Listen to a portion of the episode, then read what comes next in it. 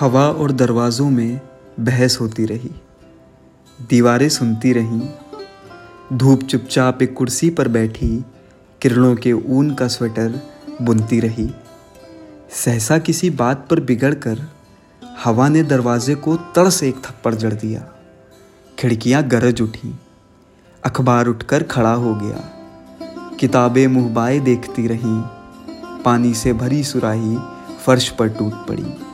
मेज के हाथ से कलम छूट पड़ी। धूप उठी और बिना कुछ कहे कमरे से बाहर चली गई। शाम को लौटी तो देखा एक कोहराम के बाद घर में खामोशी थी।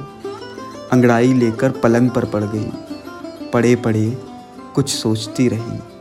सोचते सोचते न जाने कब सो गई। आँख खुली तो देखा सुबह हो गई।